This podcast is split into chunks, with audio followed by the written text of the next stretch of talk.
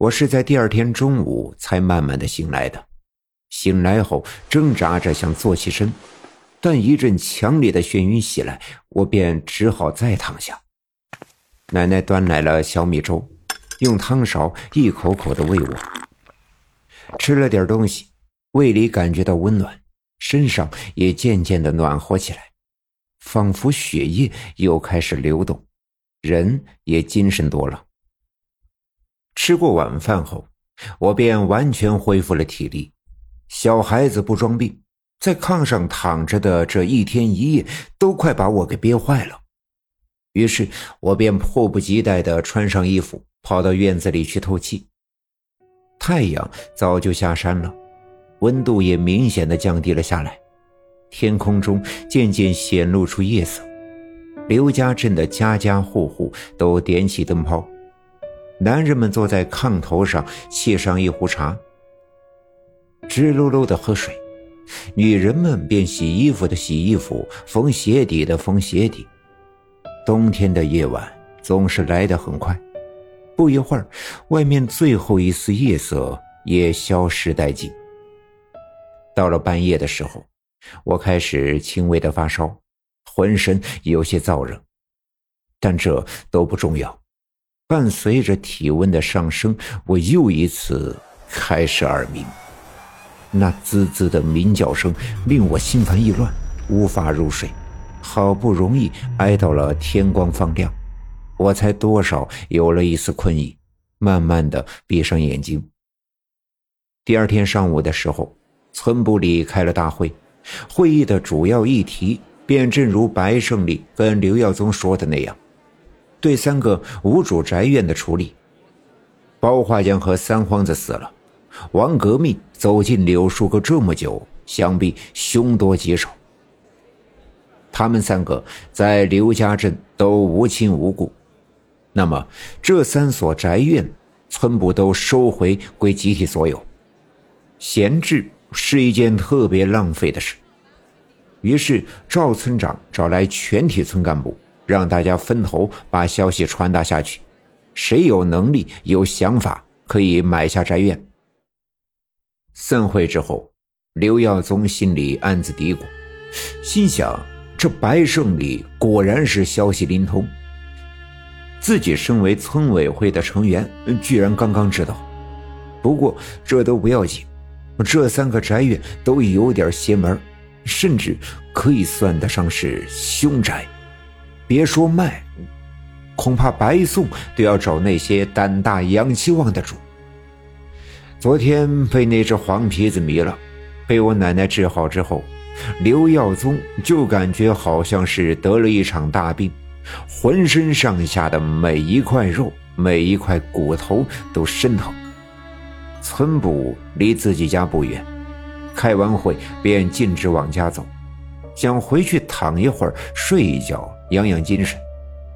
刚走到家门口，只见有个人正站在院门前。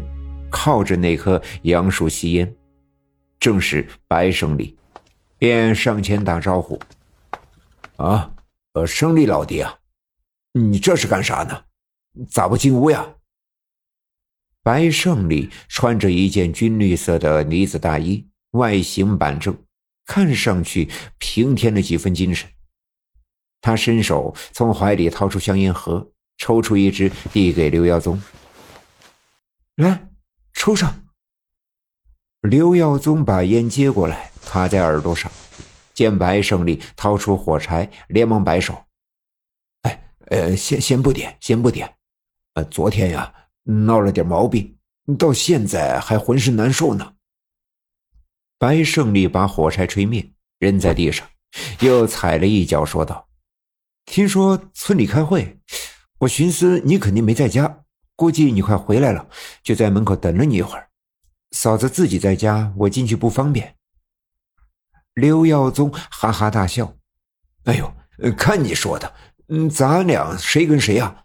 哪有那么多说道？走进屋去。”说完，两个人便进了刘耀宗的家。白胜利来找刘耀宗，当然是为了村里卖三荒子房子的事，刘耀宗便把刚才村部开会的内容一五一十的给白胜利说了说。见白胜利是要来真格的，刘耀宗劝道：“哎，兄弟啊，哥哥还是劝你一句，那院子有说道，你还是别买了。你没看最近村里出了多少邪门的事呀？咱们刘家镇呐，这是有灾呀。远的不说，就说昨天下午吧。”我就差点要了老命了，没看我现在还迷迷糊糊的吗？啊，咋了？你说昨天下午你咋了？白胜利问道。哎呦，可别说了，差点折腾死我。昨天上午在你家喝点酒，下午我回来，刚到家不大一会儿，就感觉天旋地转，脑袋嗡嗡响，胳膊腿都不听使唤。呼的一下子就啥也不知道了。后来听我媳妇说呀，我当时冲着她破口大骂，还砸了家里的东西，然后又吐白沫又抽筋的，反正折腾的够呛。